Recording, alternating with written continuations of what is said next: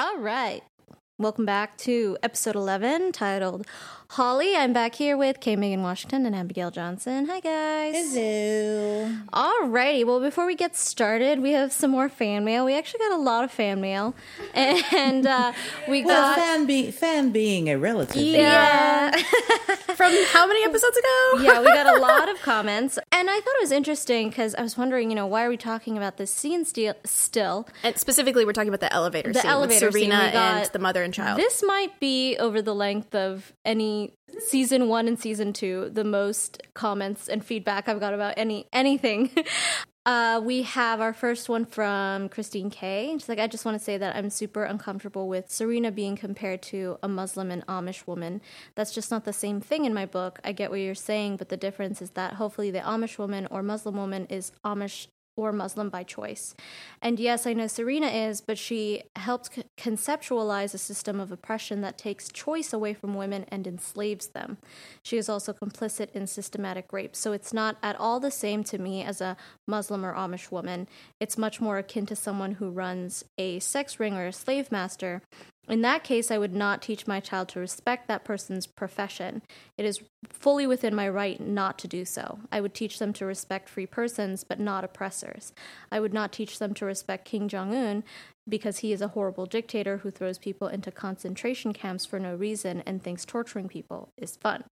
Similarly, Aaron F. says Serena Joy cannot be compared to a Muslim woman in a burqa because she's very famous. The woman at the elevator knew exactly who she was and what she had done, not just what she believes. She should feel no safer around her than Hitler or Ted Bundy. She's a great danger to families in particular. She helped orchestrate a 9 11 style terrorist attack and overthrew her country. She is exactly the same as Fred and deserves no more or less sympathy than he does. Whitney G says, I would have done exactly what that mom did. She was not violent. She said nothing cruel or rude, but she took a stand. It's true at this point she finds herself just as trapped as any other woman in Gilead, but she continues to support and uphold its existence. She's not just any wife in Gilead, and it's appropriate that she answer for her actions in same way.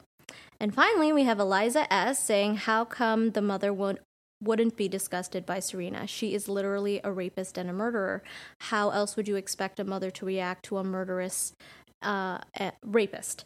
I was shocked by how you said that one day one may choose to live in Gilead. This is a prison where kids are held by force in homes separated from their parents. Okay, okay. We have so much to talk about with just those, what, four comments. Mm-hmm. And I want to go ahead and start off by saying that at no point in time were we like condoning what she does what she stands for, but saying we were making comparisons compar- comparisons for comparison's sake. You know, I'm not saying that she is exactly like an Amish woman or a woman in a burqa. Not at all. We were making Although- comparisons. Going back to the first comment, most people who are either Amish or Muslim are not Amish or Muslim by choice. They were are born Amish into it. Or Muslim because they were born into it. Now, one might argue that they could leave, um, but by leaving, they are separating themselves from everything and everyone they know, particularly with regard to the Amish, because you will be shunned. You will not have access to your family ever again, either your birth family or your marriage family. Right, so is that really a choice? children. That's not really a choice. Um, I think the comparison had to do with the um, had to do with the appearance factor. Right. So Yeah. then, even if you look at her um, as who was it, Christine Kay, who mentioned um, a, a slave master or uh, Running a sex ring or. thank you, someone like that. Like those people, you will not recognize on the street. The, the No. point that we were making was that you would you recognize them. That was the why we drew the parallels that we did. I think the point that we were making specifically had to do with the fact that you do not know this person and her being famous is relevant We don't actually know if she's actually that famous. Yeah, she's in the Right. society, but is she well known? She, yeah, she had is that she one well book, known but outside of her she did a, a small area? tour at universities. Like, how I famous would was argue she really? she's more well known than maybe we probably think. Because I mean, I don't know. There's a lot. There was a lot of media. It was like a whole ordeal when you know she had incited that riot, quote unquote. It's Right. mentioned in the literature of The Handmaid's Tale. It's mentioned a few times in the show, and so this is the first time that they've shown something like that in Okay. um, one of the episodes. So let's assume that she is. The point I think that was being made was you don't know this person. You know of their culture. You know what you've been told of their culture. And this is a new religion slash culture. I am, you know, think about what ha- was going on to Christians five years into Christianity. The Romans wanted to kill them all. They were, in fact, killing them all. They were stoning them. They were tacking them up on crosses. They were having them eaten by lions. Um, this was not something that was accepted, but 2,000 years down the line, it's the dominant religion. So just because five years in, this is what people think about this, does not mean that this does not become something that is more accepted down the line. Yeah, simply saying um oh well i would i would never allow my child to choose to live there. If they're an adult they can live where they want. Right. and i think that was sort of the general point. People make all sorts of decisions that i don't agree with. But they still make them. Yeah. but they i i will stand up for their right to make them um even if i disagree with them even if i fight them over it they still have the right to make that decision. And while i agree that there are people who live in gilead who did not choose to live in gilead serena did. Not Yeah. only did she choose to live there she helped to design it. So to just sort of say oh well you know i know everything i need to know about you and i don't want my child contaminated by your air seems problematic. Um now you know that was the entirety of my argument with regard to that. In saying that yes we don't like this person and i really don't like her now but what i'm saying is um we don't like her we don't like what she stands for fine that's all fine and good but if we're going to say oh yes everybody should treat her like crap and spit a on leper. her and so on and so forth, then we are basically saying anybody whose religion or culture we don't agree with, it's okay to To treat on. them like crap. It's a slippery slope, and what I was thinking about today and uh, going over these comments was that you know this is such a small scene, and it's it's so interesting, It's and what impact. makes this uh, such a great compelling argument actually is that you know this is very relevant. You know not very many of us get to have these bold grand gestures when it comes to affecting you know the world at large. And most of our lives everyday lives are in these moments these moments at the elevator. And how you know is being a a person of color or other subjugated groups have these microaggressions uh, against them every day or very frequently and it does roll up into this larger effect. And even just this week there was a huge controversy with um, maxine waters. So she was condoning um, you know harassment of people on the extreme right and these public figures and that if you see them you know to sort of give them hell and things like that. And so this is exactly the situation like where is the line between civility and you know quote unquote taking a stand? Yeah, what like that, it's a gray line. Where does this gray line fall between standing up for something you believe in and being an ass? because so in my opinion, I would I would like to believe that if I were in the situation of that mother in that elevator scene that I mean, I probably wouldn't have gotten on the elevator, no, but I wouldn't have acted the way that mother did. I would have found a way out of the situation and walk away because I don't condone her. You, as a public civilian, have the right to protest. You have the right to say what you believe in and to say, I don't like what you're doing. But to treat someone like a second class citizen and to, sh- you know, crap on the air they live in, you know, that that's just, it, it feels way too similar to segregation Well, in well, the United and States. I think maybe that's the difference is that, for example, the the one official for Canada who said, you know, my husband and I used to like to come down there and visit. And Fred said, well, maybe you'll come back at some point. And he said, yes, when we feel welcome. That's protest. Mm-hmm. exactly, mm-hmm. Mm-hmm. and that was acceptable. Saying, no, no, no, uh, you- you go on. And she said, no, you go ahead, you take it. And she said, no, no, you will, we'll wait here. gotcha, gotcha. Yeah. Uh, is is she could have just Thank gone you. ahead and taken her child and gotten in that elevator, Right. and Serena would have waited and taken the next one, Which would have she been was very- making a statement. It would have been very Yeah. politically acceptable. That would have been, you know, she would have gotten the point. It would have been um, a protest of sorts and would have gotten the point across. But the way that she handled the situation, we're arguing, was out of line. I just sort of really love that we're still talking about this because yeah, I we got a whole bunch of additional stuff to talk about. But Yeah. yeah, and, and This just and to be- happened. The Maxine Waters and, and thing to be, happened And to very be fair, recently. you know, I am a I am a huge fan of Auntie Max. Um, that being said, um, I think she was way out of line. You know, people going out going um about their daily business you know somebody's going to go get a haircut and all of a sudden somebody's in their face screaming about Unacceptable. you know uh you know you you condone kidnapping children wait wait wait wait wait I, i'm getting my haircut what do you Yeah, like you, these I, I have a job and my job is you know to do whatever You might have the right to protest, but they also have a right to live their own lives. And someone uh, read a comment uh, about this issue, and the woman expressed, you know, when I try to go into a Planned Parenthood and I'm getting screamed at that I'm a, you know, murderer and all these things, and people are screaming at me and throwing things at me for trying to go into a Planned Parenthood. Well, the, and then one of these politicians shouldn't be able to enjoy his fucking salad once in a while. So that's something that somebody else put out there as well.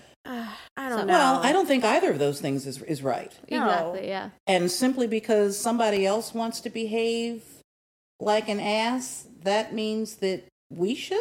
Well, that's No. the paradox because that's the thing we say we don't we reject and now we're being called to do in the name of our own cause and that our own cause is greater and more absolute than the other. And then like it's just it's, it's like a giant cycle over and over exactly. and over this is my this is my point. Yeah. Right. Is not that what the quote unquote other side and believe me, in this case, that is the other side. Serena and Fred are on way the other side. If you guys could see right now, her arms are like flailing around. that the other side is right. Mm-hmm. It's that just because they behave in a specific way does not mean that it's okay that I do it. I think I was reading something about it's called like the tolerance paradox. At what point do you Mm-hmm. become so tolerant that like you can no longer be tolerant in order to be the most tolerant? It's a little bit more complicated than that. So Google it. Mm-hmm. But that's very It- interesting. It's so we're gonna very move on. complex, Moving yeah. along. Yeah, we're gonna move on to Because we have Other a whole lot of stuff to So, really quickly, we had a comment from Leontine Foster. Hey, Leontine, thanks for so much for listening. She was a uh, guest host uh, on one of our previous episodes in season season one. So good to hear from you. She commented last season that she would like to have um, more talk of diversity in season one with the cast, and so she was just echoing that we liked that we had brought it up. And Blair B uh, commented a great thing about Agnes slash Hannah. She says, Hey, ladies, just finished listening to the episode on the last ceremony, and I wanted to add something interesting I found regarding Hannah's new name, Agnes. Mm-hmm. She says, In Catholic history, St. Agnes is the patron saint of young girls, chastity, and rape survivors. Yes, she, yes, she Agnes is. was apparently a real young woman in the late 200s who was extremely pious and claimed to be betrothed to God, therefore refusing any attempts to woo or court her. She met her demise when she was 12 or 13 after refusing advances from the governor's son. He had her executed and she became a martyr and later entered sainthood. I find it especially interesting that Saint Agnes is close to Hannah in age. I wonder if Hannah will have a similar I have chills. that is one of the best Oh, well, comments or historical let's hope not. tidbits we've gotten. Yes. Um, but yeah, I, I should have thought of that. As, but um, yeah, No, particularly that's really since, cool. Particularly since St. Agnes Hospital is right here In Baltimore. in uh, in Baltimore. So Well, okay, so she's about 10 years old right now, and if they follow what her name implies, within about two to three years, she'll hit her demise. Well, hopefully we never get there. Fingers crossed. and uh, we had other comments from Mirage A and John P about the whole Fred orchestrated at camp, but this episode sort of reveals something different. Right. And uh, Mirage also messaged me later uh, this afternoon and was like, never mind, just kidding. but we always appreciate your comments. We appreciate the debate, you know, you guys challenging us and um, really sticking to your guns. So I appreciate them. You can always email us at thehandmaidspodcast at gmail.com or I like that me on people are disagreeing with us. yeah, I will say, um, Mirage, that um, I certainly wouldn't put such a thing past Fred. True. Yeah. It was on a lot of our minds. We're like, yeah, that's totally valid. And uh, so, yeah, you can always reach us at the handmaids podcast at gmail.com or find me on Facebook at the handmaids podcast. And so, episode 11, I, hmm, by the end of it, I was just, wow, There was a lot of birth. that was. I thought that was one of the more beautiful episodes of the entire series. Yeah, but there It was so much really, birth. really striking. There was something about it to me that was just so mystical and magical and just like so I had a lot I wrote down a lot of adjectives like a like a nerd, but anyway, So- we'll so, get to it. I mean, I get that though, because it's like a the miracle of life, yeah. and they really tried to make it look like a mystical miracle of sorts. hmm Although certainly one of the things I jotted down was WTF with the wolf. Oh yeah, I love the wolf. Okay, so- I'm a big Game of Thrones person, so I was like, wolf, yes. I wonder what kind of symbolism we're gonna pull out of that when we get there. Oh, I have it. You have it? trust, Trust, trust. ho, ho. Uh, so we open right where we picked off at the la- end of uh, episode 10 and Offred is abandoned and she's not really knowing what to do and she happens to see this you know garage you know looks like a guest house but i guess the very very large garage to accompany this very very garage. large mansion on this property and she meets a wolf. She comes eyes to eyes, and I literally wrote down A Game lone of wolf. Thrones. I literally wrote down Game of Thrones moment. That's what I came up for me. And so she has this a wonderful voiceover that sort of sets up this episode. You know, she says, "I'm sorry, there's so much pain in this story. I'm sorry it's in fragments, like a body caught in crossfire or pulled apart by force. But there's nothing I can do to change it. I've tried to put some of the good things in as well." And I like that because I think we've all three of us started talking about what's in the epilogue of Yeah. The Handmaid's Tale that Margaret Atwood And- had mm-hmm. written. Yes. And it just, I feel like, you know, we really need to dig into that a little bit because it just, it, it starts to, to This is one of those pull moments. in this storytelling thing. Like she's telling you the story. So, according to the epilogue, it says that there are cassette tapes. We're talking like back in the 80s, guys. Mm-hmm. Cassette tapes where the first like minute or so is a song, just like to make you think that it's going to be a s- real cassette. And then mm-hmm. it's a voiceover. And there's about 30 ish cassettes. They're not in any particular order. And the mm-hmm. stories are all jumbled and all over the place. And according to the epilogue, the people that found these cassettes did their best to put it in some semblance of an order. So, sort of like the Bible. right. So it kind of makes sense what she's other thought. saying is, you know, part of this, part of this recording of whatever she's gone through and saying, you know what, I'm sorry that this is not in order. That This is the way I got it. So, Yes. because this epilogue had been very present in our minds, it don't know if it really will tie everything into what we know about the epilogue. But, you know, they've used the source material very well and they've exhausted everything pretty much in the source material. Mm-hmm. So it stands to reason if they're going to draw anything from the information from the epilogue and sort of tie in the sort of storytelling aspect perspective that the epilogue suggests. But we well, will. and it, it also that. just makes sense that the voiceover is some form of commentary and that this is all some kind of a flashback. Right. You know that that you we we experience it as this is present day and her flashbacks are flashbacks but i think it's more likely that all of this is some kind of a flashback and some of them are just further Back. back, if that makes sense. Yeah, absolutely, Yeah. absolutely.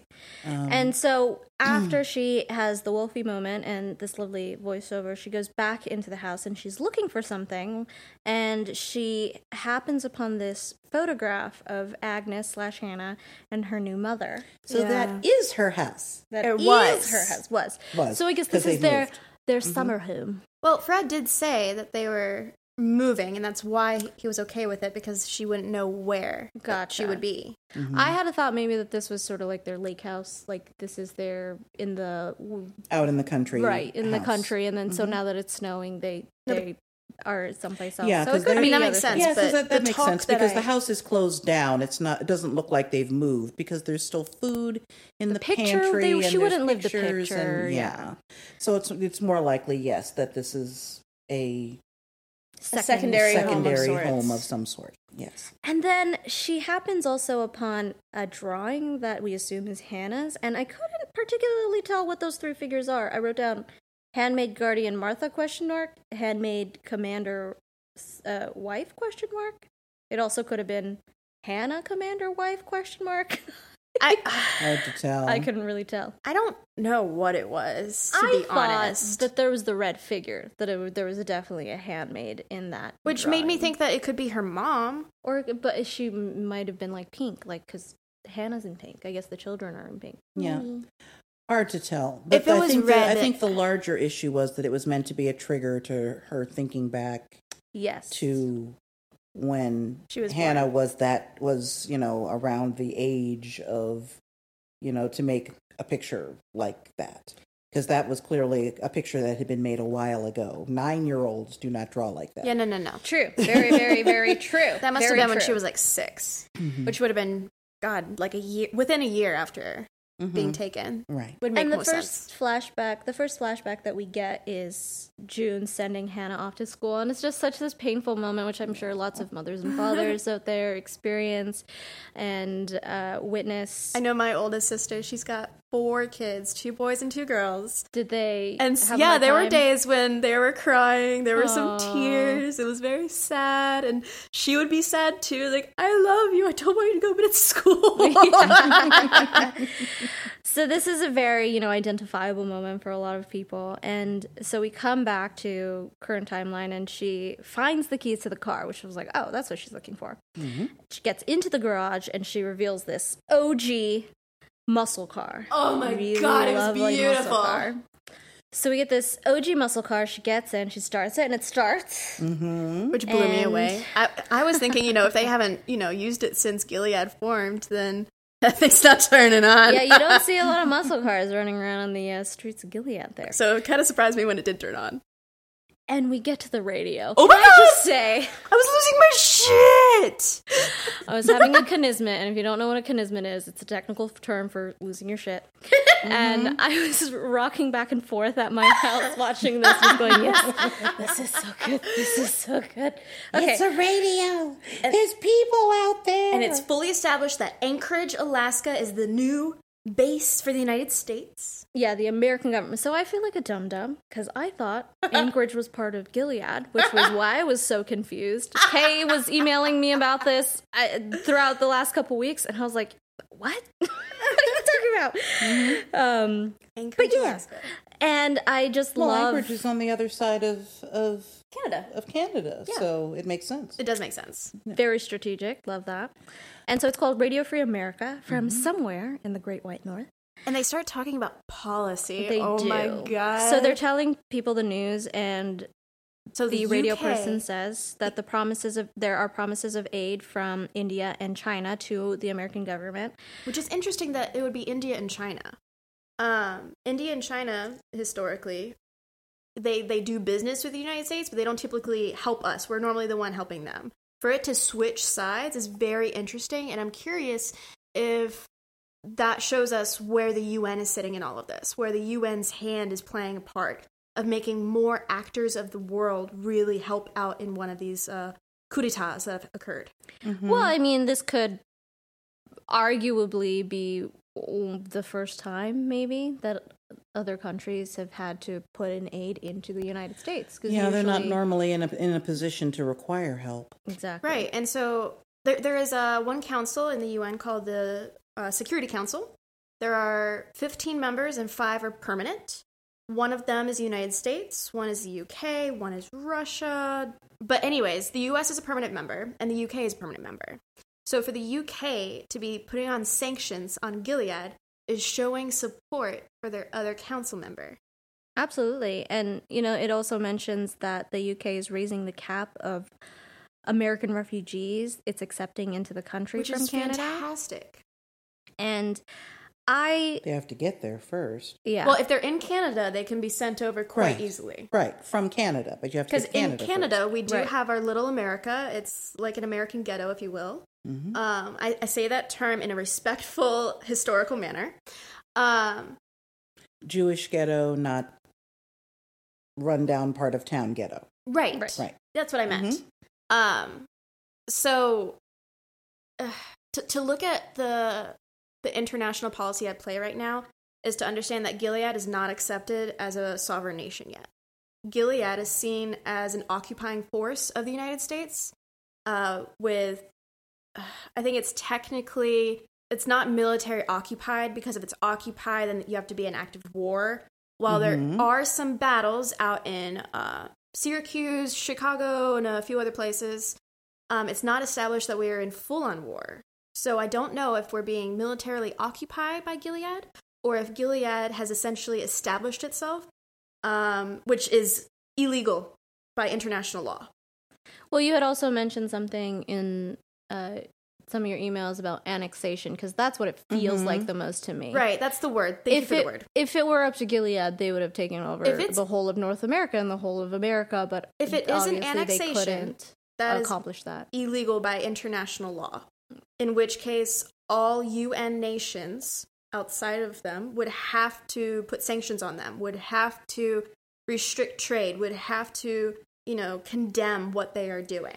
I'm not up on my current events in Eastern Europe, so does was the annexation, quote unquote, of Crimea officially called an annexation? Because I mean, there wasn't any really harsh repercussions for Russia in that term. I don't believe it was officially called an annexation. I believe technically they called it a military occupation, which is legal. And then Crimea decided on to its become own. on its And own. quote, unquote, on its own. To become vo- its own nation, yes. voluntarily, she Quote, says, unquote. doing air quotes, um, rejoined Right. Russia.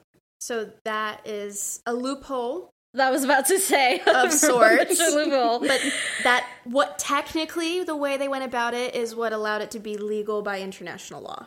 and yeah, then Gilead- Russia avoided the UN coming down on their asses as We're- hard as the UN could have. Whereas the whereas Gilead is technically against the law if it is an annexation, which I believe it is with the way that they've set up government and changed laws. It feels like an annexation.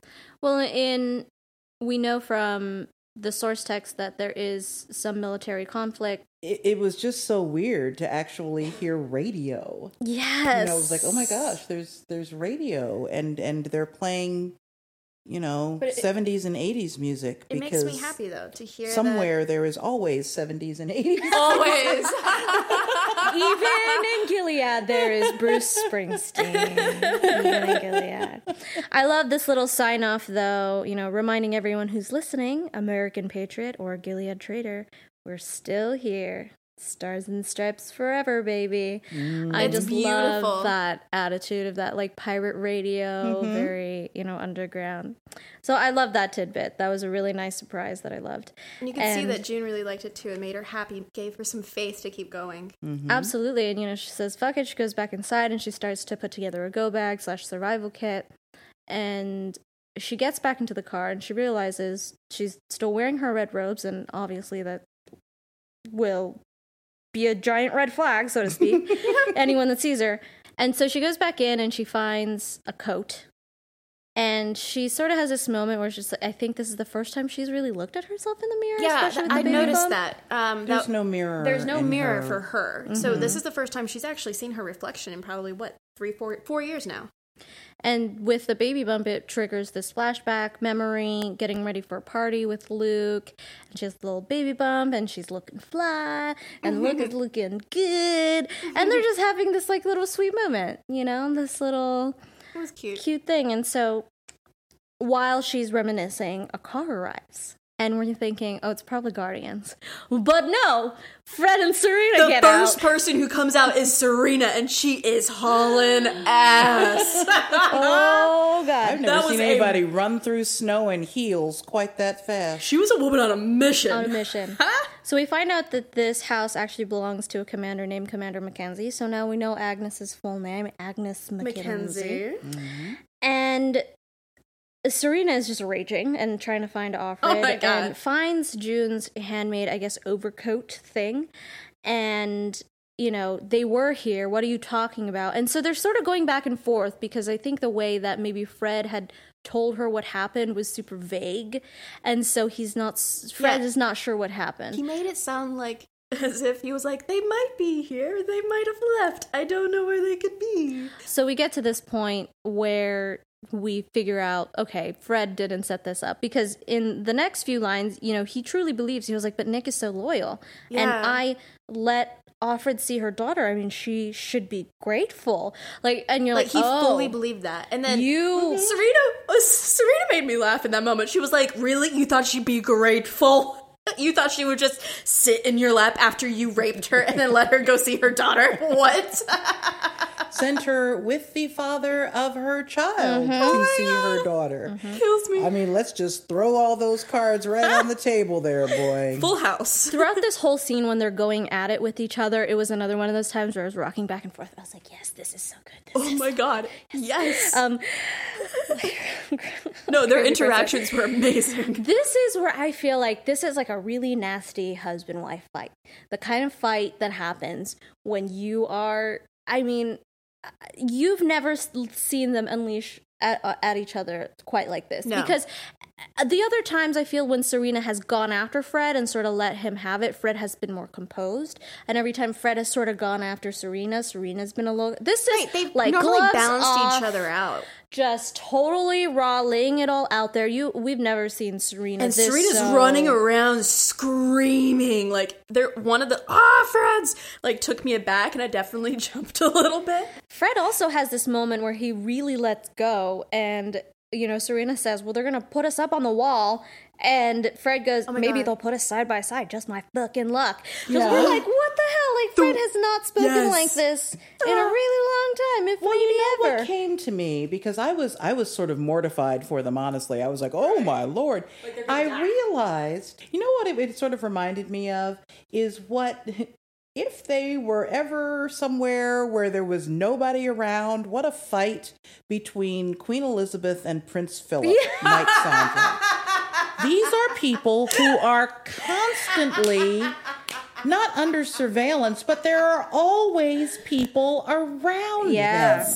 There are guardians, there are eyes, there are Marthas, there are handmaids, there are other commanders, there are other commanders' wives, there are reporters. There's all of these people around them, aunts, all the time. They are never Truly alone. private. Even when they're in their bedroom, there are people around them in the house. They are in a big empty house in the middle of nowhere. And before that, they were in a car by themselves that he was driving. Mm.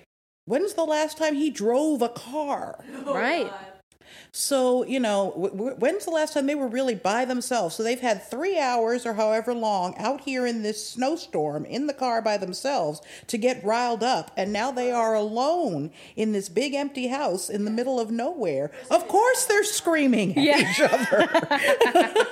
There's Yeah, no one is- around. This is the big the this is the greatest uh, honesty we've gotten from both of them. It was epic. with each other in probably ever. And it was, yeah, it was really, truly epic. It was really, truly epic. And June, meanwhile, has snuck up to the attic and has found the chest of guns. Yes. because, of course, chest of guns. Chest of guns. Why in the house. not? And she is in the perfect position and she's taking aim. And at this point, I'm like, oh. I was ready. I was like, you got your shot. It's right there. my You can get two with the one pole. You got this. I was cheering her on, and then she started shaking, and that's when I thought, nope, she can't. I thought that was such an interesting moment because it would have been so easy. It would have been perfect. And I thought a lot about Why why the writers, you know, or this character wouldn't have done it. And I think it so weirdly goes back to this like big circle thing we've been talking about, about how we treat each other. It would have been so easy for her to just take them out.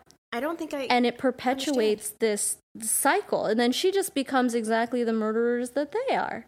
You know, of but her she, okay, but see, no, in that in that one moment, if she had shot them, she could have, you know, killed them right then and there. She had enough ammo.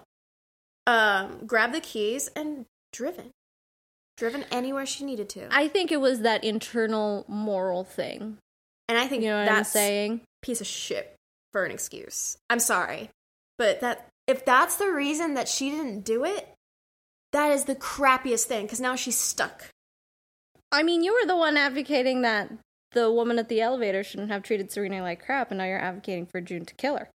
Well, yeah, June's been raped by her. The woman at the elevator was not. Didn't know her.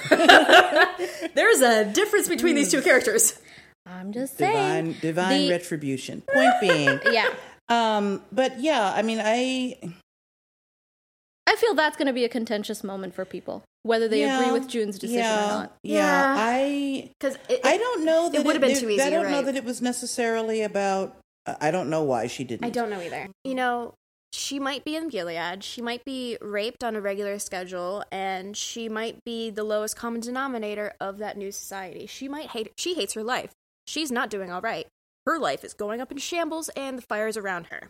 Like, there's no bright glimmer in her life right now. hmm But to not to, to take that gun, to take aim, and then to pull the trigger, it takes a very special person to willingly kill another human being.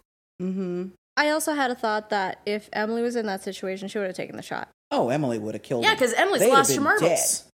She has no cares. Right. And we can see like the two different places that these two women are in and why one woman would have made it very easily made that choice and why June i- in as her character didn't make that choice. I mean, it is a very But again, it's difficult it's- moment. to kill a person. Like you know, there's there's metaphors and uh, stories out there that say, you know, if you every time you kill a person, you lose a piece of your soul or a piece of your heart. Mhm. and it tears you apart slowly, piece by piece. Like some people thr You truly make a believe that.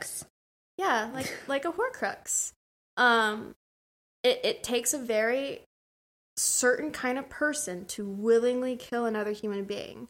And in the military, um, actually, a lot of militaries around the world, what they do is they desensitize uh, um, their soldiers, train them, train them, train them to the point that it becomes a job. It becomes a routine. It becomes normal. It, they've been desensitized to the concept of killing another human being in, in combat. and you depersonalize the enemy. Exactly. Whereas in this moment, They're not actually people. these are they're people that whoever. she knows. She knows Serena intimately. hmm They, you know, have had their moments. They've gone in and out of liking each other. These are people. They're she knows the enemy. It's different. To be able to kill someone you know that intimately, that takes a sociopath and she is not that. Yeah, I totally agree. And I just thought that that was such an interesting moment that they had Janine put would in have there. taken the shot too. I really don't know about? Janine because she cray. She would have missed him because she only has the one eye.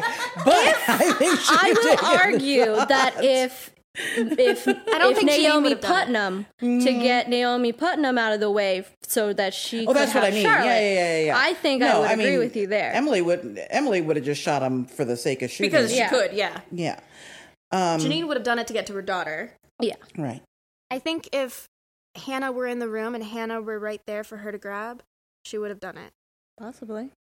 Uh, what also came up for me is that you know Gilead and Fred and Serena have done a spectacular job of taking all these pieces of her, you know, piece by piece by piece, you know, almost to the point where you know where to Serena, Serena is a wife and she has power and privilege, and, and they've taken Gilead has taken so much of her that she feels that she has nothing left. So you imagine Offred or handmaid of her position, and I feel that if personally that if June had taken the shot, then she would have been willingly given up a piece of herself to mm-hmm. Gilead.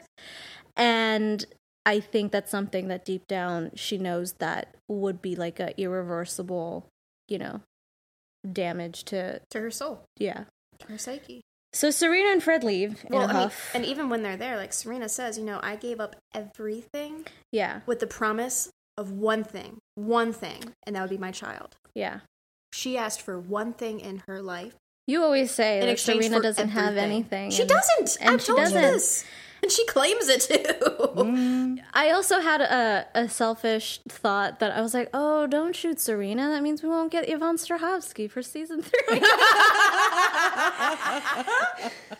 Well, I mean, your buddy Max is already in somebody's trunk, so. oh, But I hope um, Maxie survives. the uh, well, we don't know. I don't he- know. We'll, see. We'll, we'll see. But yeah, they they go ahead and they they get ready and and head out because, um, okay, they were here. They can't have gotten, but so far, They think they left, so let's go find them. let's go find them or at least go report. No, they can't They, report that's it. right, they can't report it because They'll they'll be they will be they will be, they will be die. They will, They they will will Which die. also- They will be dead. Um. Which also makes me question who's really at the top of the chain, or if their collective sort of brotherhood thing is much stronger than the individual. Because if we assume that Fred is at the top, then he wouldn't need to worry. Yeah, so I, I, get I he's think not it's at the, the top. collective. Yeah, I get the impression it's like that it's the an Mormons. oligarchy. Yeah, that that seems A appropriate. yeah. totalitarian oligarchy Yeah, that seems mm-hmm. more appropriate for sure. It's- versus a singular dictatorship. Yeah. Yeah, it's like you know with with the with the LDS Church, Later you can be very far up in the you know in the hierarchy, but if your family does something that's against the rules, the rest of them are coming down on you. And they're not going to kill you, but they they will Mm. Yeah. put you out. Yeah. and so um I, I think it's it's mm, more about the fact that even regardless of how high up you are in things bad things can still happen to you as long as the rest of the commanders remain intact Right, because Gotcha. I, I get the feeling that there is some sort of a checks and balances between you know different rankings. Mm-hmm. You know, like the president might be of the United States. I mean, originally, the president, you know, is considered to be on the top, but in reality, you know, you've got the entire legislature to make sure that he stays in line according to law. Theoretically. This is, I know, and the I, judiciary I'm I'm working off of Constitution. yeah. um, and in Gilead, yes, the Constitution has been suspended indefinitely, but I get the feeling from the way that it's organized that there are, you know, e- everyone's accountable to someone else, one way or another. hmm I do believe that it's a set of men at the very top pulling everyone's strings, hmm uh, an oligarchy of sorts. But it's not one single person. No, I don't. I don't think it is. Yeah. It just seemed, I think, especially in season one, Commander Price was particularly forceful and was given such a highlight that it might seem like he was maybe the most influential out of all of them. Um, and I think he, he was up there especially on the board. had, yeah, especially the very top few. And then uh, I forget where she was in the scene where she starts to have a contraction. Was she outside or inside? But anyway, she has a contraction. Her first one was at, she was at the car. in a, a car and and so i we believe that she's going to be going into labor which triggers this flashback we get of june's mother in this birthing center which first of all i'm so happy we have the return of june's mother because i feel like in episode three the one that we all hated Yeah.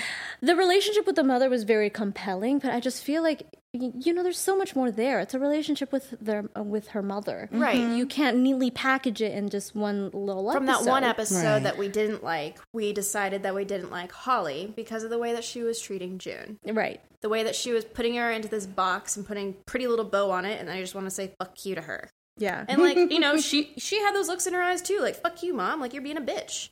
But to to have this other episode and watch a completely different side of her was really humanizing. Very much so. I do like her a lot better in this episode. Yes. You get a lot and I more love facets. me some Cherry Jones. So. Absolutely, I love me some Cherry Jones. She's in this birthing center, so her mother's, you know, so that's we the first gather time I've seen a birthing center before. yeah, like It very actually kinda crunchy cool. granola. Really? Her mother. Yeah, I've never seen one before. Like I I guess you're young enough that you don't have a whole bunch of friends that have No, like I dragged mean- you through those No, places. I've not. But um, I do have three older sisters that have all had a bunch of kids, and they've all done it in a hospital. And so I was, I mean, I'm familiar with the concept of someone coming to your home, like a a midwife. Mm-hmm. I'm familiar doula. with you know the bathtubs and I mean I've heard of enough different things, but I've never actually seen a birthing center. Yeah. And so we gather that June's mother, you know, is a obstetrician, you know, pediatrician, all that sort of stuff.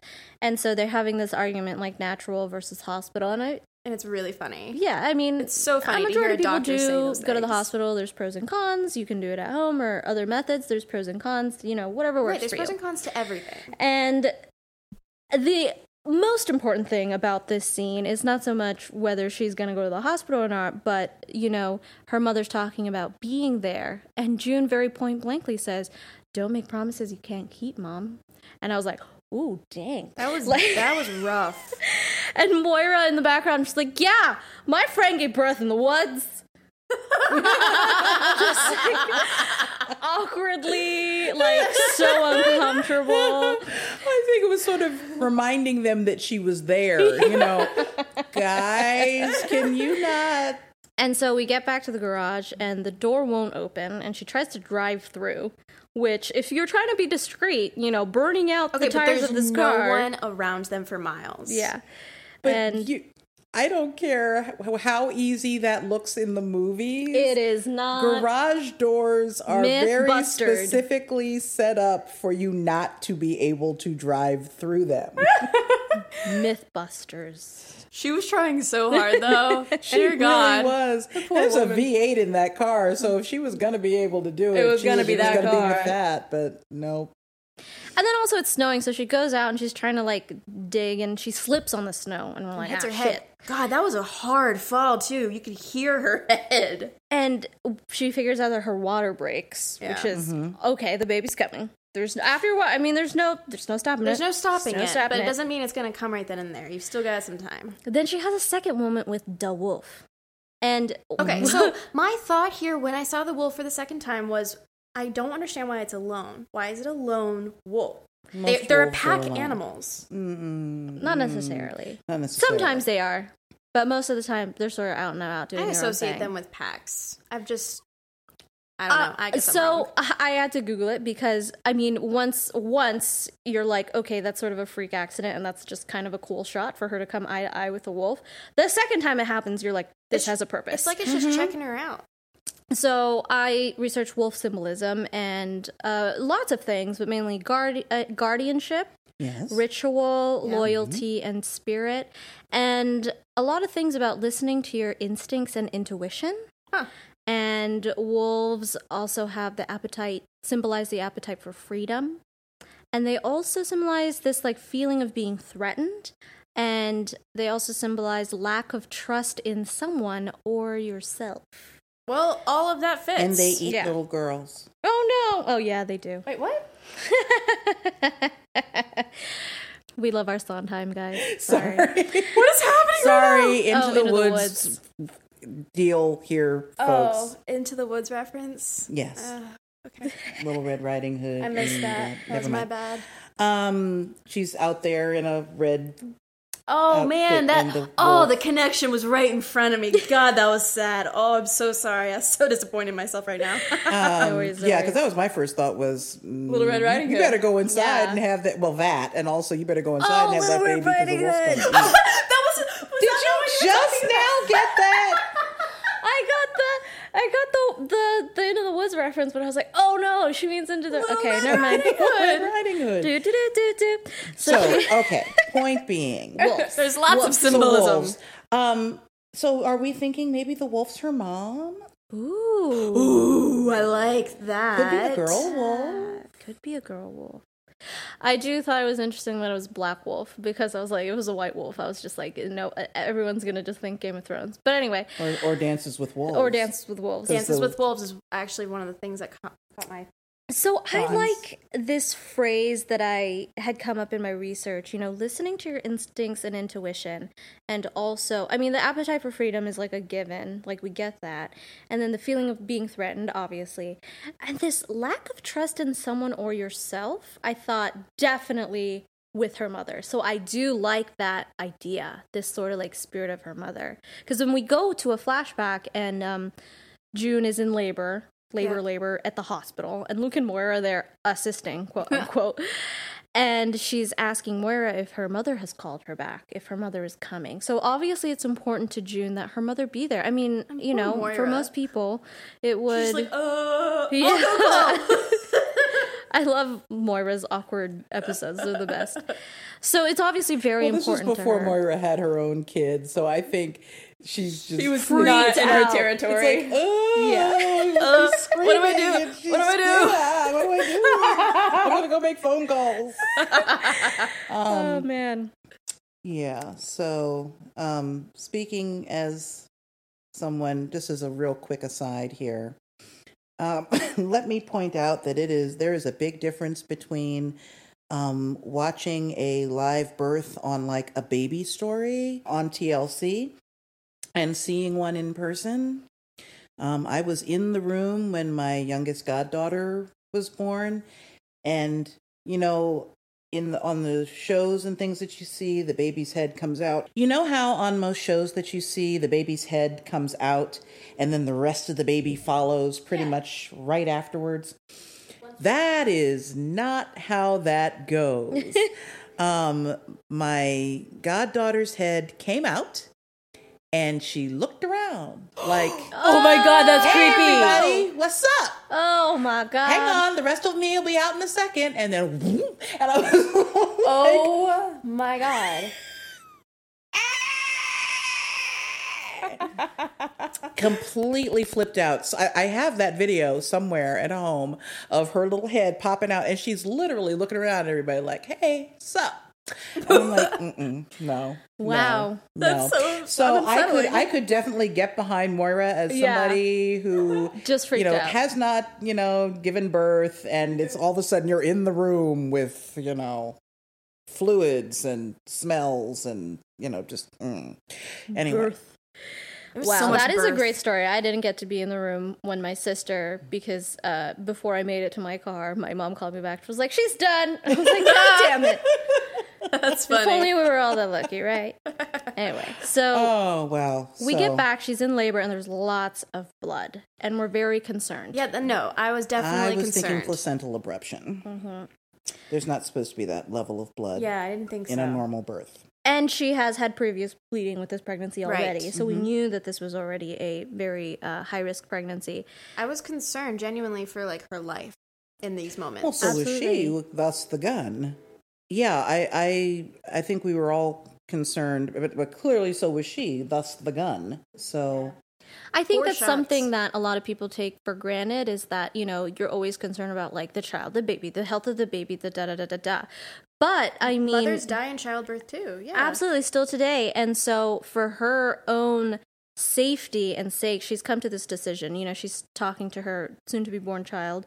You know, I know I promised you it's going to be okay. And so for her, the most responsible thing to do for her child and for herself is to get help. I mean, obviously, this is not an ideal situation. And if she could have gotten away, she would have.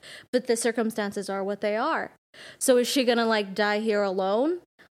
you know, if something is truly wrong, or is she gonna get help? And so it becomes another one of those like internal like sacrifices. Like I'm gonna stay in this regime for the sake of both of our lives because it doesn't do any any any of us good if we're both dead. which is what would have happened probably if Yeah. she hadn't shot the guns off. And what I find interesting is everything comes in threes, right? Yes, Symbolism comes in threes. So she's having the moment the third time with uh, Wolfie number three, and she's firing the gun, right? And she's made this resolve. And then once she's done it, the wolf goes away, I was mm-hmm. probably scared off with the scared off. noise. And symbolism wise, like this, okay, this is what I was guiding you towards to get help, and now you've Now you've accomplished done it, it, and so, I yeah. can move on. So I thought that was really I do beautiful. like that. Yeah. And I know- so I like the whole concept that this wolf might actually be the spirit of Holly, and then she, after Holly the wolf runs away, Yeah. she names her daughter Holly. I do love that. I didn't see that coming. And I was like, I didn't oh, either." She's gonna name her mom. I was, I was really emotional. It was so sweet. Can I just say, I mean, I've personally, you know, never given birth. I've never been to a live birth, but I always feel like there there is a romanticized, what exactly what Kay says, this romanticized televised movie thing about birth. Even though you know you hear the screaming and the sweating and da da da, there. Elisabeth Moss, girl. Mm. If That was not romanticized one little bit. personally give you an Emmy, I would. I this was one of the most gorgeous performances I've ever really seen an actress do in my entire life. I I will give you that. I Despite the snot and the drool and No, the tears. and because the- I of know, all of it. Yeah, I know, yeah. I know. it's just there It was, was so raw. Yes, I also wrote down beauty, ugly. I yeah, I wrote that down. We had some ugly cries, and it was raw and beautiful for what it was. and she's having all these um memories, these flashbacks, Yep. and we get that you know that if that saying that idiom you know it, it takes a village to raise a child right? Mm-hmm. Well it takes a village to, to have a baby and uh, you know to Particularly if you're birth a child. Mm-hmm. And so it was a lot of con- stark contrast between her first joyous time of having hannah with luke and moira there. But then there were there was also the comparison of uh, Janine, with right and Janine's where they're all there they're all telling her to breathe and like all things considered you know you have this community of women just like chanting And for you. the it's very rhythmic. for it at the Red Center and yeah. and in stark contrast to where she is totally and completely alone. And naked. and naked. She got nothing. And there was this whole thing too in, in one of the scenes previous where she was like i don't think i can do this she's surrounded by you know a hospital and doctors and her husband and her best friend and she was like i don't think i can do it i don't think i can do it And then here she is alone, and she's like, "I am woman. Hear me roar." I mean, literally, it's she's And she was in the right position for it. Yeah. One of the benefits of having had a mother who was an OBGYN. Yes. But, Very um, true. But that, Thankfully. and, and possibly they had discussed that at the Red Center, that that's the, the best position to be Mm-hmm, in. But that is, if you got to do it yourself, yeah, that that's the position to be in. Lying down with your legs in the air Is only helps ideal. only helps if somebody's going to be there and to take catch, it out. right. right. Let gravity assist. I think Mm-hmm. a lot of things too that we take for granted, obviously, modern medicine, being in the hospital or having a doula or a midwife or whatever. Having assistance, your period. usually best case scenario Mm-hmm. is that you are with other people to help you through the process. And so, yeah, there's this very stark contrast, you know. Obviously, mothers out there, get at us, you know, how your feelings about this scene. Because I personally just thought it was really beautiful and mystical and magical. And uh, So- in the inside the episode, when the producers are talking, and you know, June is a heroine, but she's not Wonder Woman. You know, she's not a Yeah. superhero Nope. and it's one of those moments you know they always call it like a miracle of childbirth and it's sort of that moment when you know she finally pushes the baby out and the baby comes out and you're like god fucking damn. We make humans in our bodies. And even if there is not a soul alive on the entire earth you can do that yourself.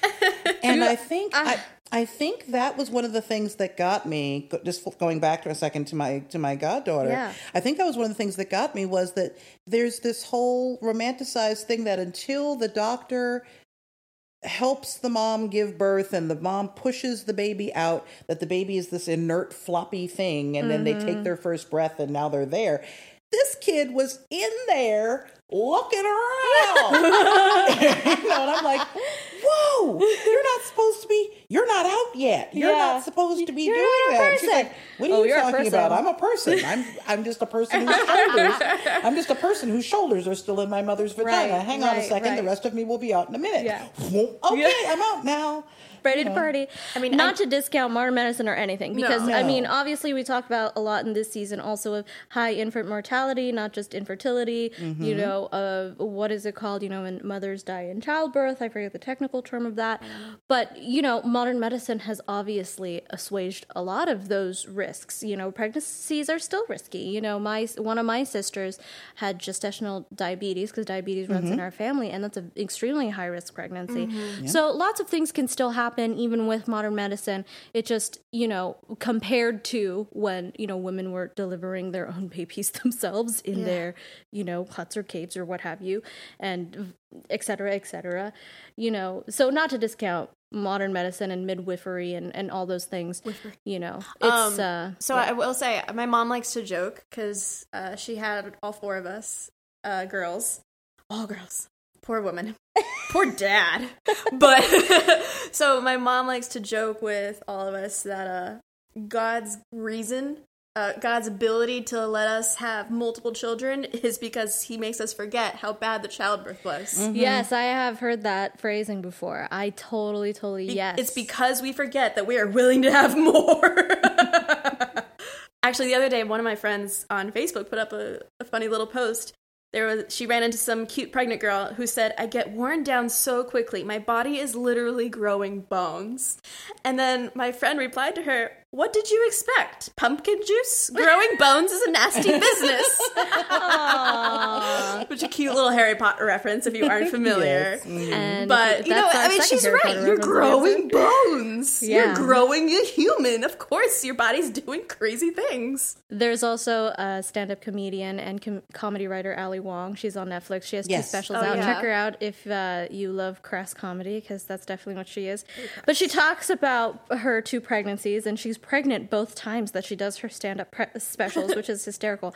And you know, she says, "I don't got to do jack shit anymore." I am mm-hmm. over here growing an eyeball. Okay, what have you done? Okay, nothing. So great stuff. And and I do love this sort of era we live in where we can really be honest about a lot of things about womanhood. I mean, obviously mm-hmm. I can't be honest about pregnancy. I've never been through it yet. But just that that like rawness and realness and that we're not you know packaging things up to be so rom- eh, romantic and beautiful. Not that it isn't romantic and beautiful but it's just it's not all right? And so we get to see women depicted in film and television with like all of the sides especially you know why i love serena joy so much is because she's such an awful ca- person character whatever have you and we get to see it right? And she's not your typical villain. It's so easy to write to off a character to be just like she's a villain right so we get to see a whole person and which i think this show personally i personally feel The this show's show very good at making them human. Exactly. These whole these whole complete people. Also testament to the actors, testament to the writers. Some beautiful writing in this episode, really. Really, yeah. And uh, one of our last pieces of the episode, you know, after she um, names the baby Holly, and we also get the scene, the full circle of her mother showing up. You know, the baby's mm-hmm. already been born, but Yeah. her mother is present. Finally. And so we have this really uplifting, lovely moment. And I wrote down here, you know, all that shit before doesn't mean anything, meaning all mm-hmm. like modern pregnancy, you know, there's a lot of logistics, you know, your doctor and what hospital and, you know, how many days you stay and uh, Do you bring clothes? all of that mm-hmm. stuff. And especially this and stuff. this this tension between her and her mother about where she was going to have the baby if it was going to be natural. And june was like nope i want all the drugs give me the epidural. All these things that were in contention with each other and they already have like a, a, a tenuous relationship. And so to have this moment where it's like none of that shit matters right? It was just like them and the baby and this beauty this miracle of life. Anyway we have this closing voiceover, you know, she says, I keep on going with this limping and mutilated story because I want you to hear it. As I will hear yours too if I ever get the chance. If I meet you or if you escape, in the future or in heaven. By telling you anything at all, I'm believing in you. I believe you into being because I'm telling you this story. I will your existence. I tell, therefore you are. And Very Descartes of her. I yeah, I just love that piece where she really brings it around to that that storytelling and that uh, this willingness into existence. I mean, a lot of this has been through just sheer will, birthing this child on her own, no drugs, no one around her, just sheer will and force of you and your own body and your soul and your baby. That's Mhm. it. And you know, we sort of close the episode of there's this car arriving. You know, her Mhm. her help has arrived, so to Right. speak. Yeah. So, uh, in the inside the episode, we also get this little snippet from uh, O.T. Fagbenle, who plays Luke in the show, and he says something about hope. About how like without hope the show kind of dies because we have very bleak moments in this show. Yeah. Yeah. No short of bleakness, He's but very true. he says, very you know, hopes keeps the fire burning. You know, no matter if it's this little candle with this little tiny, tiny flame, it's still there. So I do like that this show has sort of given us a bright spot, and I tell that people uh, to people often. I also every week, uh, you know, catch up on articles. I read, you know, most of the articles that come through about The Handmaid's Tale every week, and week after week, there's always one article at least that's like, okay, after this episode, I'm gonna stop watching. You know, it's too bleak, it's too much, da da da. da. But the purpose is like to get to these points, I think. Yeah. And this is the type of show that gets us to these points because it's a brilliant show, in my opinion. There are other shows that don't do that. Mm-hmm. I think I had mentioned The Leftovers one time in an episode where Yeah. that was. There's really no hope in that show. it went on for a few seasons, but you're just like, dang, you know, and be a little bit masochistic to like really be engaged with that show week after week for for Game of three or four seasons. Westworld. Exactly. Um. So it's all relative, but I mean, I like you know, those shows, but okay. I do. I do. But no, you're do right. They are very bleak and they don't have They're a whole very lot of bleak. hope. They Yeah, are yeah. very, It's very like, oh god, we're getting more messed up. Oh, and it's getting worse. Oh, and there's a fifth level to this badness. Okay, okay, I got you. No, I get it. I like it, but that's because I'm a weirdo that likes the weird Inception type uh, shows. Right. But I definitely always- get how you need hope to keep Yeah, going. Absolutely. I always say too that you know if you're starting the series from episode one, season one, episode one, that after episode three it lifts. Yes. So you got to stick through it. And I hate when people say that to me eh, when I'm watching a new show and they're like, "Stick with it." I hate it when, but I I I have to say it. You know, after I mean, I, I had to tell my parents that, Yeah. and I actually am surprised. My dad is just as addic- addicted as we are. Yay, like I'm Dad. surprised, but yeah, no, it, it. it catch, catches people when they don't expect it. Mm-hmm. Absolutely. All right. Well, that was I one of my favorite episodes so far. Maybe I say that every week. I'm not sure, but that's my favorite There's episode There, certain so there have been several. Every single There week, we been have way too much to discuss. So much happened in the episode, and it's our new favorite. That's our new favorite. All right. Well, we will be back with episode 12 next week, the penultimate episode for season two. Yes. I can't believe that we're at the. Uh, I can't. it's been 11 weeks. It's, It's been a ride. it's It has been a, trip. It has been a ride. So thank you so much for uh, sticking with us all the way to episode 11. Hope you join us next week for episode 12 and then for finale, episode 13. Just a couple weeks left. Check us out on iTunes. Leave us a review. I'll read your reviews here on air.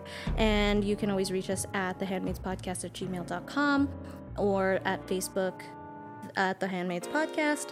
And you can also donate to our podcast at ko-fi.com. That's ko-fi.com slash the Handmaids Podcast. Thanks so much, Kay and Abigail. We will see you guys next week. Bye, guys. Bye. Look at that.